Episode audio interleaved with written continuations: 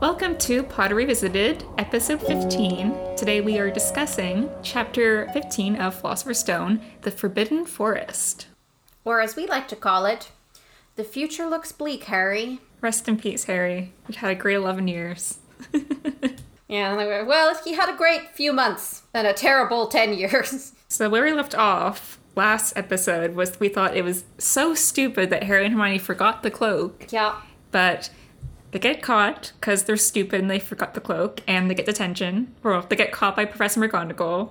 Well, they get caught by Filch and then brought to Professor McGonagall, yeah. They have no good stories, no cover-ups. So, if you were in that situation and you had been brought to McGonagall pretending we're Gryffindors and she's responsible for our punishment, uh, what excuse would you come up with in that moment? Why were you out of bed at midnight in the astronomy tower? Why couldn't they just say that they wanted to see the stars?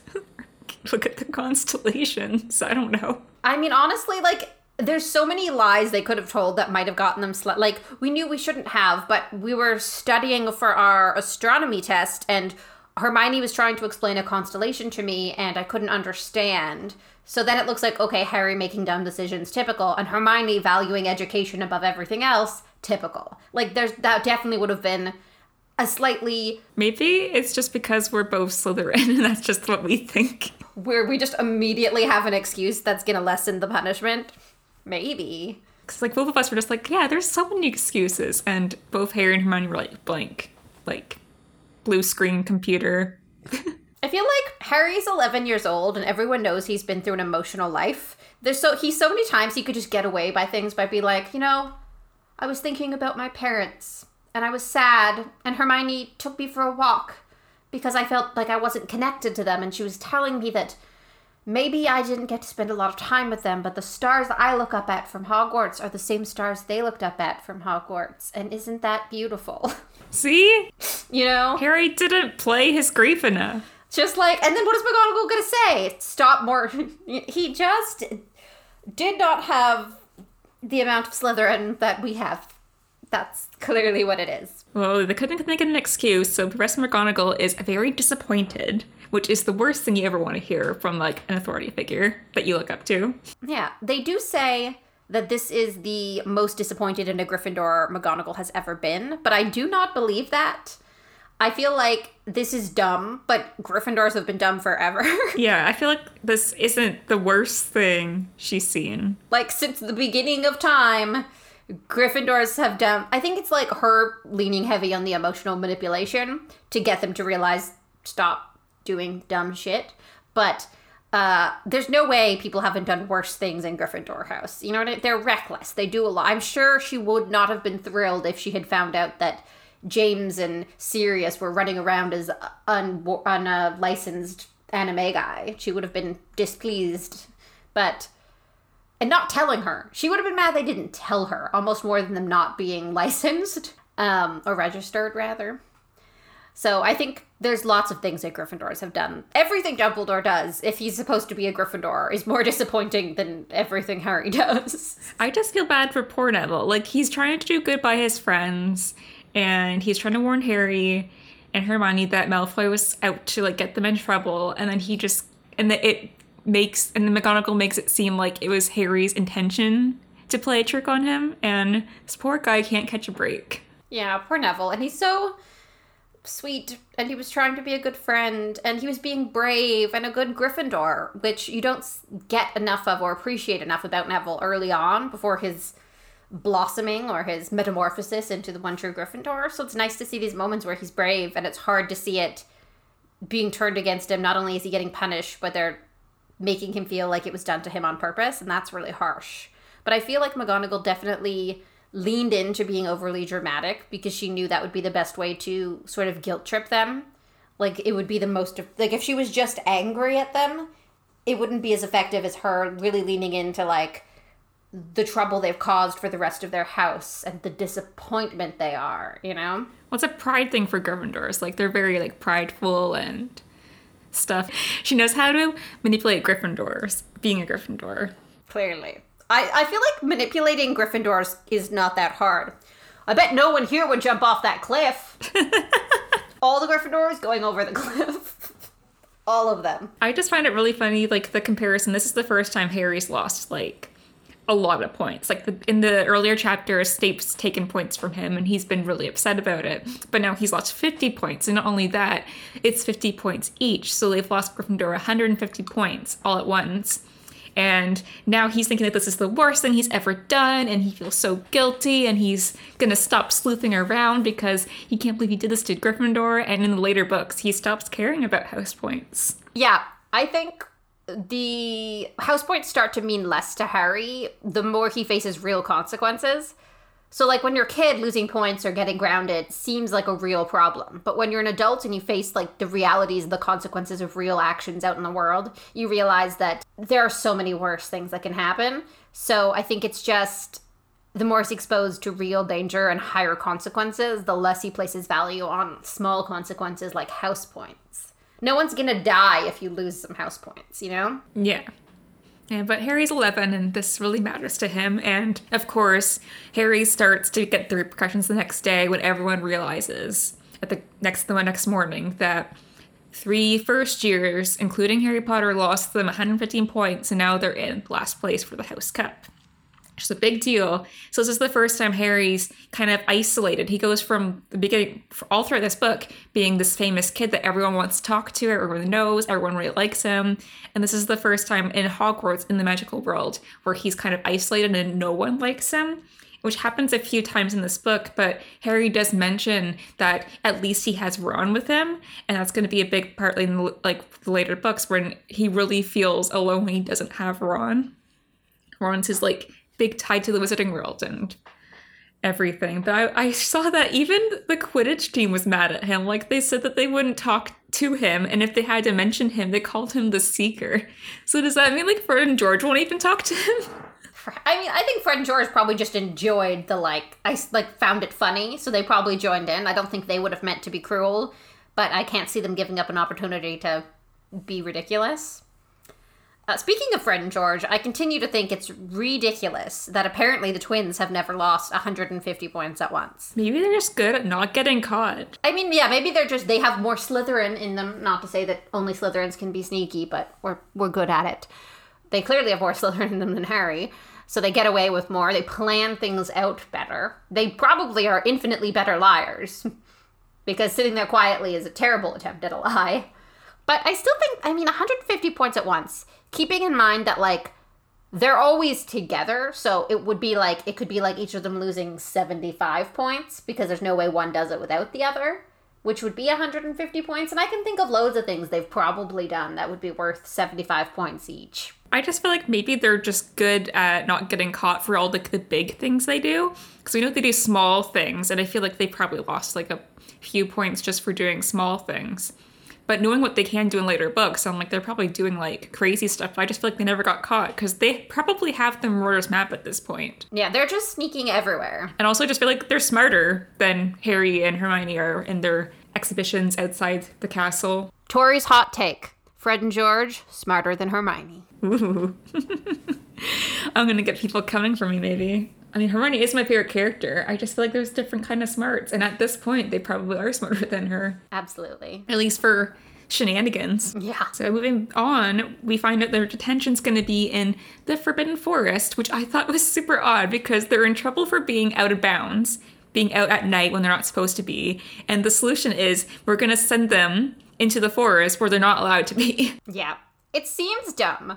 I guess if I tried to think it through and find logic in it, so if I assume it wasn't Dumbledore's idea, Dumbledore. Then I would say maybe they know the forest is scary and dangerous, so they're sort of showing them the types of situations their misbehavior gets them into. Like, oh, you're going to be places you shouldn't be at night. This is how it could go. This is how scary it could be. Do you want to continue to make those choices? Like, it, it almost makes sense as, like... It's like scared straight. um, yeah, a more extreme version of what they did with scarier potential consequences. But... that's me trying to look into it if it wasn't Dumbledore's idea. And if it was Dumbledore's idea, he was like, lol, you know what would be really funny? They almost died. Let's send them into the forest. Like, obviously Dumbledore didn't do it. I thought maybe Hagrid might have stuck up for Harry and Hermione and asked if he could take them. Because it was probably something that he was told to go do, go check the forest to see what's hurting the unicorns, and he probably felt guilty because Harry and Hermione basically got caught because they were helping him out of his crimes that he committed. Casual crime. Involving children in his crimes, but, you know. Yeah. It's Hagrid, so it's just kind of odd the way Hogwarts is. It's just so backwards. On the topic of crime and punishment, they used to torture the students. They used to take them to the dungeon and hang, like, not only that, but Filch isn't as old as Dumbledore. And he vividly remembers doing it and misses it, which means while Dumbledore, almighty, wonderful, pure of heart Dumbledore, if you can hear me rolling my eyes, you should, because I'm rolling them loudly, um, he was like, well, we torture students. And they would just let that be a thing. Yeah, it's weird. Like, we don't know how long Filch has been working there, but we do know that when Missus Weasley and Arthur were at Hogwarts, it was a different head caretaker, and he also did, like, punishments like that. Because I think Mister Weasley got caught being out of bed or something when he's out with Missus Weasley, and he had, like, a scar or something. So it, like, implies corporal punishment. Yeah. So it's just weird because, like, Dum- and Dumbledore was the headmaster when they were at school, I'm fairly sure. Or at least he was uh, there. At least he was a teacher there. So the point is, Hogwarts just abuses children. Until Harry Potter comes. And then Dumbledore's like, you know what? Actually, I'm done with this. I'm going to emotionally abuse this one instead. Yes. As we have said before, we are a Dumbledore hate podcast. It's so true. So we get a lot of mentions of werewolves in this chapter, which is interesting because, you know, in the third book, it'll become a big plot point. I think it's fun that we get werewolves sort of at the same time we get unicorns. We're like, oh, werewolves might be a thing. And then we're like, oh, unicorns are a thing. It's very fun. And you don't really know at first, because Draco mentions werewolves, correct? So you don't really know if he's just bullshitting them to make them nervous, because it's Harry and Hermione. How would they know? Yeah. So at first you're like, oh, he might just be Dracoing. But then you're like, wait, unicorns are real? In that case, sure, yeah, werewolves. What isn't, you know? Anything is possible if you just believe. Yep, so we go into the forest, and I thought it was weird that um, Hagrid splits them up, which I get that they're on the detention, they have stuff to do, but I just feel like the kids aren't supposed to be there anyway. And I get they're doing detention, so but I feel like they should have adult supervision. This is like detention. And also, they're not supposed to be in the forest anyway for a reason. So it just feels like such... Absolutely. Neglect. Yeah. Irresponsible stuff. Yeah, like like what could have happened to Harry and Draco, or when Draco and Neville went by themselves? Like, anything could have happened. They could have just died. Draco could have been like, wow, there's this one cool spell I heard my dad use. I want to give it a go, Neville. Stand still. Avada Kedavra. Like, yeah, I mean, just like anything could happen. It was just like, he's too young to know the consequences of his actions. He's eleven, you know? Like, are we not, I'm not surprised because this is Hogwarts and it's a nightmare and no one's responsible for these children, but just like, and it's like Hagrid too. Like, Hagrid's not even like, like we, we love Hagrid and he's great in the forest, but also like, he doesn't have magic. Like, what's he gonna do if something happens? He doesn't really... He has a crossbow. Yeah, but honestly, like, what if one got hurt? Like, he doesn't have, like, spells or anything, or a way to, like, notify anyone. No, he doesn't. And it's like, even if you try and, like, minimize the severity of the particular situation, nobody would send unaccompanied eleven-year-olds into a forest they've never been in before in broad daylight, let alone a forest they... Yeah, nighttime. They've never been in at night where there's monsters. Like, it's just gross negligence. Especially because looking at the fact that they don't know what's hurting the unicorn. Like, they don't know what it is. So they're like, oh, this mysterious creature that's hurting unicorns, which are which is, like, crazy because unicorns are pure and innocent, and if you kill one, you're cursed for life. So clearly evil creature. Yeah, let's send eleven-year-olds to go find it. eleven-year-olds who don't know any spells. Yeah. Hermione knows some spells. Harry, not so much. Of course, we get to meet the centaurs. Glorious. Beautiful, wise centaurs. We'll talk a bit about it later with the centaurs and their... Their divining of the stars. I do think it's really interesting how... I mean, they're supposed to be wise, but Ronan talks about how the innocent are always the first victims. And especially in the current state of the world, it's so prominent. It's such a thing that you don't think about, but you're like, it's all... It's never the people who are truly involved with a conflict. It's some innocent person, like a unicorn, beautiful, sweet, pure creature. And it's it's really heartbreaking. As a unicorn lover, it makes me sad. I find the centaurs very interesting because they're the first kind of creature we meet that is like humanoid. So they speak to Hagrid and to the kids, and they like have conversations with them, but we we do get kind of like their characteristics, how they're very like secretive, and they are very focused in like divination and astrology, and they all, they just keep saying that Mars is bright tonight. Hagrid's just like, I'm so done with this. I think they do a lot of world building in this chapter. Like, not only do they expand it by teaching us about new creatures, but the forest is like a whole new location, sort of, to Hogwarts. And it really encaps- encapsulates a lot of what is to come and what is going to exist in this world. It gives us a really broad idea of what's going to be there. Especially thinking about how much happens in the forest in this series. Absolutely. It becomes a, a big a big part of the the series. Especially knowing that Harry comes into the forest in this book. He dies in it in the last book.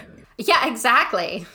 It's full circle. It's a beautiful full circle moment, though. Like, the first time Harry sees Voldemort since he has memory, like, since he's not a baby, is in the forest. And then when he dies, by the wand of, by the magic of Voldemort, he dies almost in the exact same spot. Interesting to think that Hagrid's also there for both those things, kind of. That's true. Hagrid's bad luck. You just shouldn't hang out with Hagrid in the forest. You know, that's, or you'll die. No, there's no way around it. You'll die. Speaking of Hagrid, he just full out calls Draco an idiot, which, to be fair, yes, absolutely Draco is an idiot. But should a teacher be saying that? No. Should a teacher be saying that to a little narc of a student who tells his father everything, will complain about it, and he probably will hear from the school board?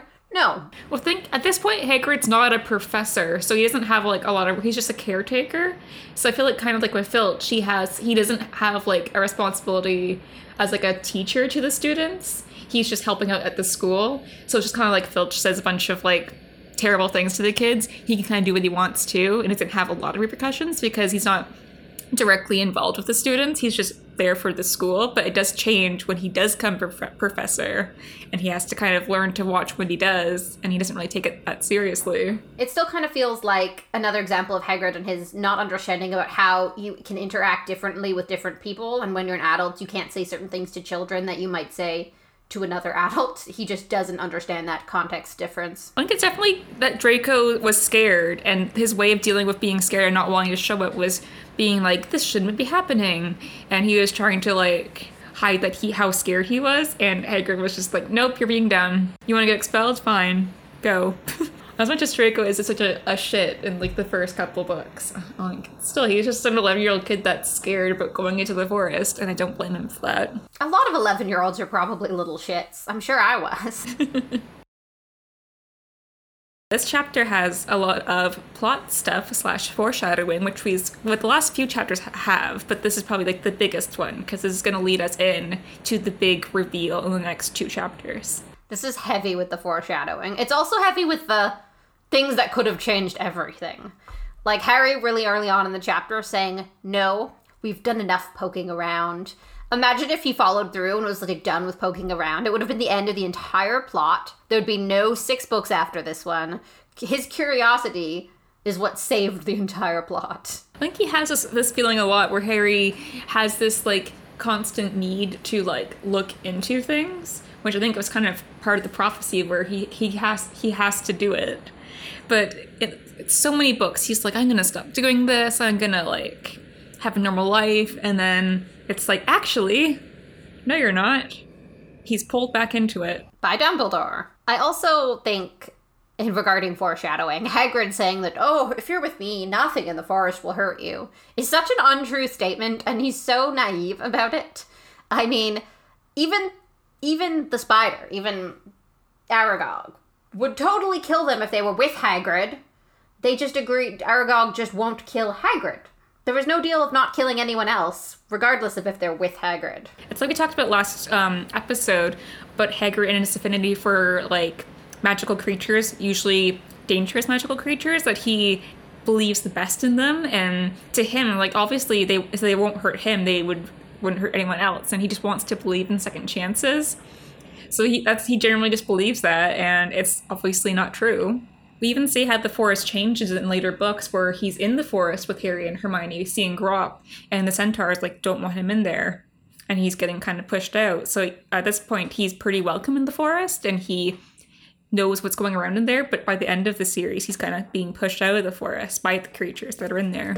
Also in foreshadowing from Hagrid is Harry remembering that uh, Hagrid referred to Voldemort saying he doesn't know if he has enough human in him left to die is such a beautiful foreshadow.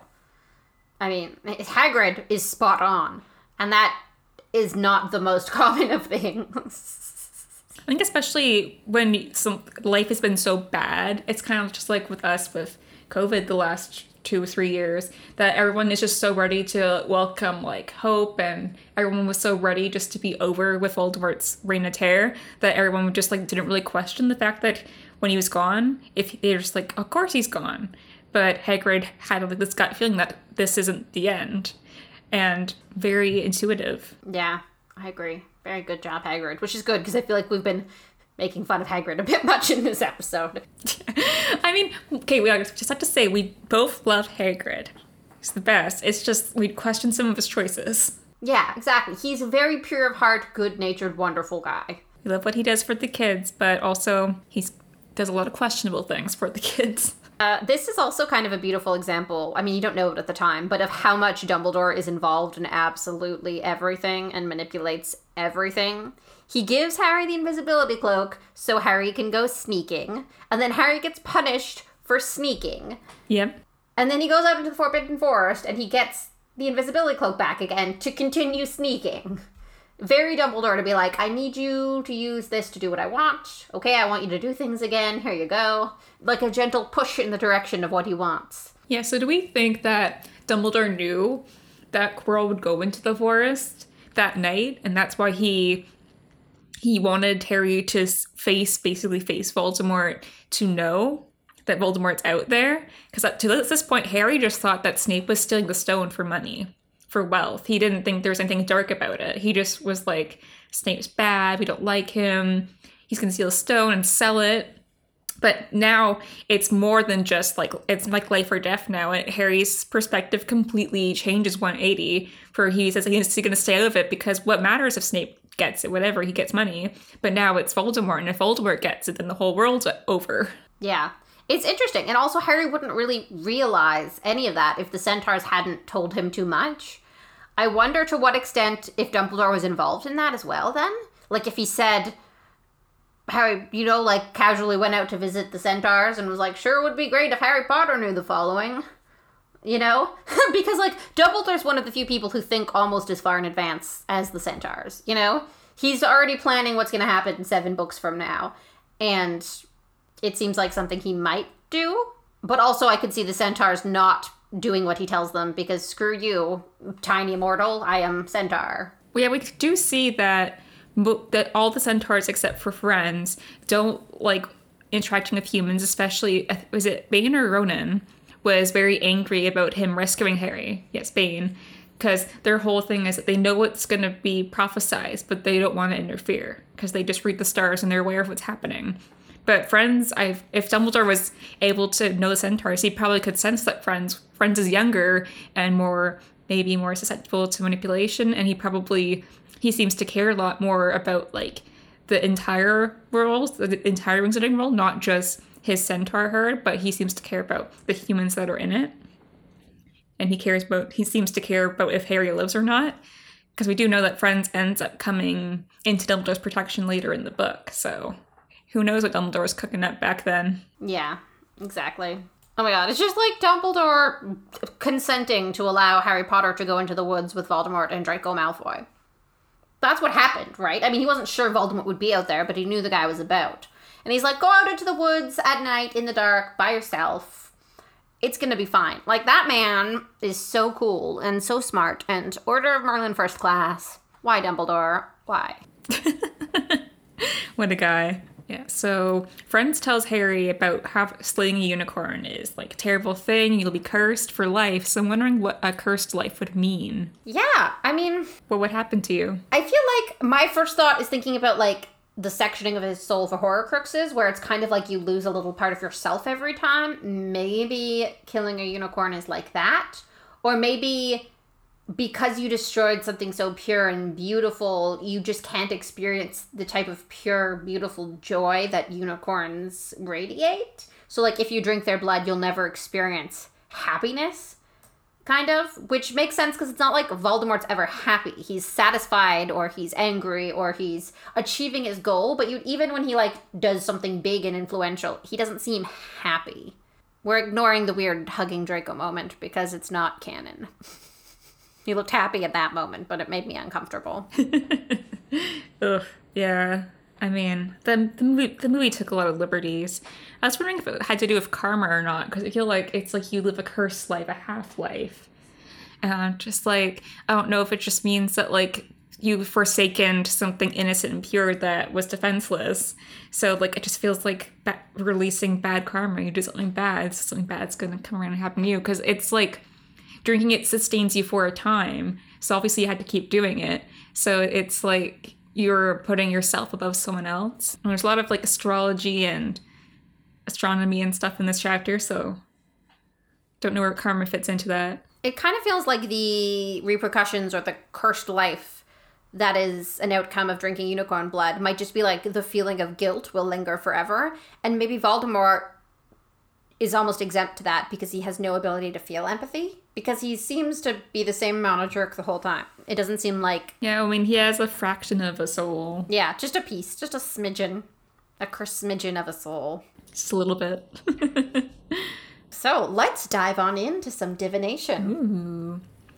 So we don't quite have divination as a subject yet. That will be coming up, but there is a lot of little bits and pieces that will lead to around the divination side of magic that were kind of referenced in the, yeah. Yeah, it's astrology, astronomy, divination, future predicting. So the one clue we have is all the centaurs are saying Mars is bright tonight, and Mars is known as the bringer of battle, and a bright Mars could indicate a war breaking out soon, according to a lot of um, astrology, astronomy stuff that I looked up. So I think it's very interesting. Yeah, and Mars is also the god of war. So again, it makes sense. So like, what's going to happen? This is like the rumblings that Voldemort is on his way to getting a body back, or he's attempting to. So it's int- it could be indicating that something's going to happen soon. And we do know eventually the war does break out. So it's like kind of an indicator. Mm-hmm. I think it's interesting because the centaurs are considered to really only be interested in the distant future. So for this particular prediction, I wonder if Mars is bright to predict Harry going to battle with Voldemort in the end of this book, or if it's predicting the battle in the fifth book, or if it's predicting the battle in the seventh book. Like, there's so many different times where it happens. I wonder which one that Mars is telling them about this time, you know? He goes to battle a lot. Yeah, because I really only considered the seventh book like a battle. Because I feel like just, like, leading up to it, all, all, it was just Harry kind of, like, outmaneuvering Voldemort for whatever he was trying to accomplish, being that get a body or get the prophecy. But at the seventh book, that's where they're both kind of on two separate sides, and it's not really just about Harry. It's like the entire wizarding world is either on one side or the other. Firenze is also uh, predicting terrible things. He mentions that the planets have been read wrong before, and he's hoping it's one of those times. So for me, that means he's talking about something he saw in the stars for Harry, because he's talking to Harry, or Harry's side of things, because it's clearly a bad thing. So I'm wondering if that is him knowing Harry's going to die in the forest one day, and this is him being like, gee, I hope this kid doesn't die in the forest. That would suck. That would make sense, because Bane was really mad that he took Harry, and so maybe they all kind of know that Harry's supposed to die in the forest, and he's like, well, why did you rescue him? And we're not supposed to interfere in, like, the... Yeah. Leave him to die in the forest, as it is foretold. Yeah, that, that's that's foretold. Yeah, that would make a lot of sense, especially with how angry Bane got. I also kind of, regarding the centaurs, wonder what their lifespan is, because if they view humans as insignificant, they must have a much longer life, and sort of just see humans as a brief thing. So I wonder how long they live. I think it's also said that wizards have a bit of a longer lifespan than, like, muggles do, because I think James Potter's parents were, like, older when they had him, so there's that. But yeah, do it just seems like they're kind of like, I don't know what I can relate it to in other books, but they're just kind of... In my mind, it's kind of like the elves in Lord of the Rings, in that elves live longer than mortal man, And so it's like they'll they might see each other in the same lifespan, but they still have so much to go after the humans have died. Like, I feel like maybe centaurs live two hundred years?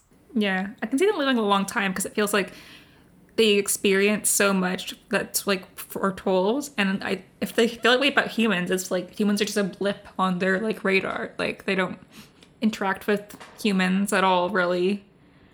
They just let things happen how they're supposed to happen. Or I wonder if, if centaurs are almost reincarnated, like they they reach the end of a cycle and then they're reborn almost, but they continue to have some of the knowledge from before, because even if they live five hundred years, something significant happening still impacts you, like like a war, if you've never been around for a big war before. But maybe they've lived through most of the wars, you know, so like their bodies decay, they're reborn in some way. That would explain a lot of how they see things very philosophically, because to them, death isn't even really the end of anything. Yeah, everything's all just like one big circle. Yeah. I mean, I could see that for centaurs. It sort of matches who they are, but I, I don't know. So please feel free to comment on Twitter or Facebook or Spotify and let us know how long you think centaurs live, or if you think they have a cyclical life cycle. Cyclical life cycle is saying the same thing twice. Yeah. I'm thorough. I'm thorough.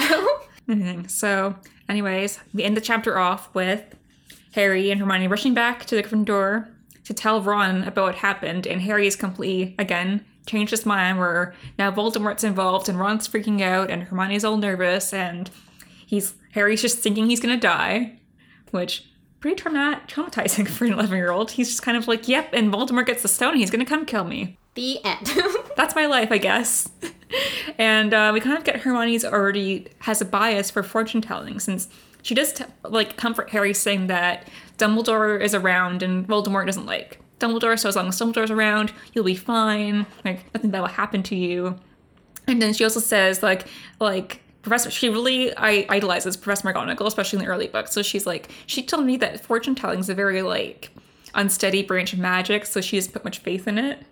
And that'll be a big thing with Hermione in later books. It's just her narrow thinking and her needing proof and logic for everything before she'll believe it at all.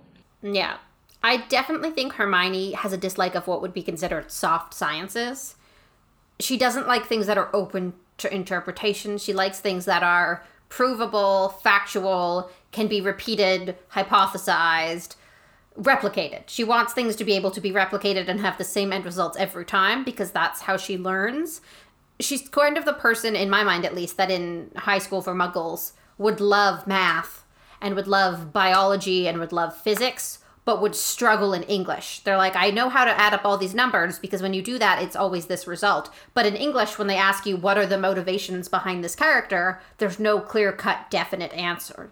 You know, I feel like that is where Hermione fits.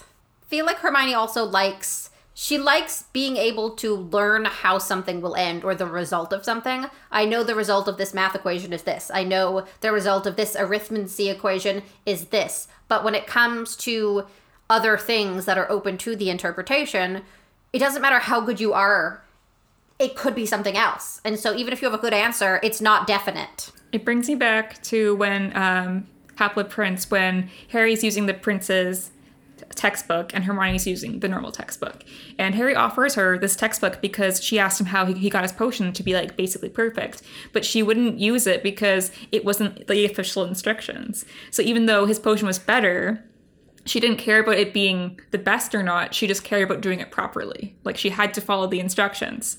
Yeah, she likes a clean, linear process that is, again, replicable and repeatable. Again, I've said the same thing twice. What do you think, Fred? Same thing you think, George. Um, but I definitely think that's what it comes down to. Even if divination wasn't at all considered a wishy-washy subject, which it seems like quite a few people have that opinion of it, it's never going to fit with the type of knowledge she likes and desires.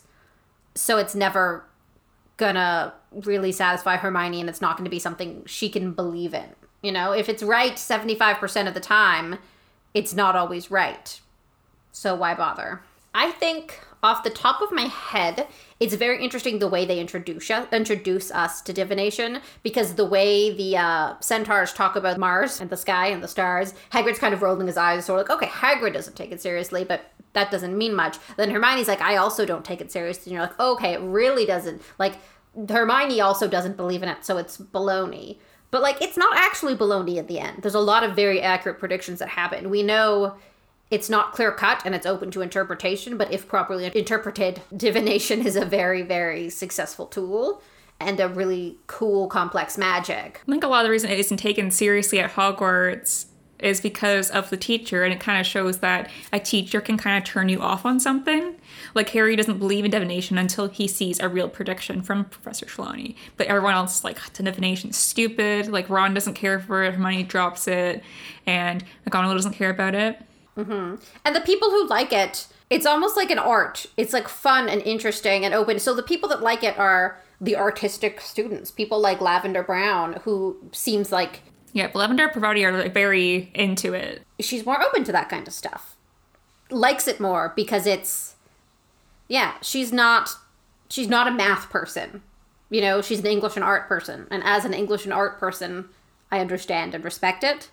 But it's interesting how they prime us to have the opinion Harry and Ron and Hermione will have of divination early on, which is, it's baloney, don't take it seriously. Because when you know that some of the predictions can be correct, you can read the novels completely differently and see how so many predictions that even seemed wrong at the time end up being correct. It might have been intentional to make the the readers biased against, like, fortune-telling until we get the third book, because the whole time we get meet Professor Trelawney and she's, like, this outrageous character, so you don't really believe anything, and it all seems kind of stupid because they kind of can tell she's making stuff up and she's just a bit over the top. And then it's really surprising at the end when she actually makes a real prediction.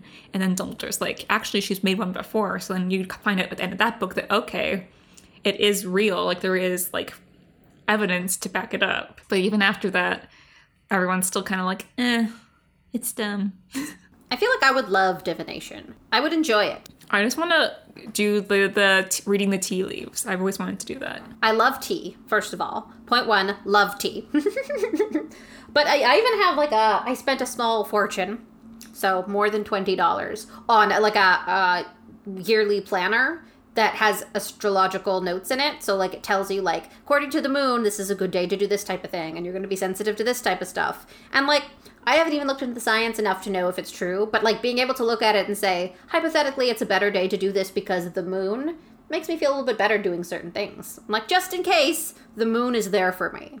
So I can only imagine in a world where like you can do really cool tangible things with divination and astrology. I would absolutely adore it. Crystal balls are cool. Yeah, I mean, when they were doing their dream deciphering, I thought that was cool, even though I never remember my dreams. I frequently do, and I also talk in my sleep. So if I don't remember, someone around me might. But I used to keep dream journals because it's great. And I've read all of Carl Jung's collective work on dream analysis because of the person I am. See, I find it so cool, but I just, I never remember anything. I remember, I remember like a handful of dreams that really stuck with me because they were like the weirdest dreams I've ever had. But I never remember like anything really tangible. At least nowadays. My most recent noticeable dream was uh, we opened the door and there were a bunch of zombie children there. So I stabbed one because that's what you do. And in real life, I punched my glass of water right off of my bedside table. Have you ever had any Harry Potter like dreams? I'm sure I've had Harry Potter dreams. I mean, especially because every couple of years when I do the binge reread, I often will do it like at my cottage and there won't be a lot of people up there and I'm just alone for days reading Harry Potter. So when your day is mostly that, your brain is so absorbed in it that you end up dreaming about Quidditch games or some such ridiculous. It's often weird. Like it's almost like at Hogwarts, but none of them are real Harry Potter characters. But in my mind, I know who all these people are. So cool. I'm so jealous of people that remember dreams. I mean, I love dreams and I love dream experimentation. Like I looked into for a long time lucid dreaming and I did some of that, which is really, really neat. I love it. And I don't know why, but like all the things they told me to do didn't really work. But like there's weird things I can eat before bed that make it easier for me to lucid dream. So uh, if you want to try lucid dreaming like me, eat a spoonful of chocolate icing, a pickle, and a piece of cheese before bed. That sounds like someone's pregnancy craving. Nope. I'm, I've never been pregnant, and I am not pregnant. But for some reason, I don't know how I figured it out. I think I was in middle school when I figured that one out. But uh, it just helped me lucid dream. So if you want to have a dream you can control and go on your own little adventures and actually make the smart choices, uh, try out the pickle icing and cheese trick. Interesting. I think on that note, we should wrap this up before it gets more weird. Good night, everyone, and please enjoy your uh, late night snack of icing, pickles, and cheese. Ugh, gross. Thanks for listening to this episode of Pottery Visited. We will be back to discuss Chapter sixteen of Philosopher's Stone, Through the Trapdoor. And then we'll only have one more episode to go until we finish this book. Just crazy. Yeah, and of course you can reach us at Potter Visited on all the social media platforms, and you can email us at pottervisitedpodcast at gmail dot com, and we'll see you next time. Sweet dreams, listeners. Bye.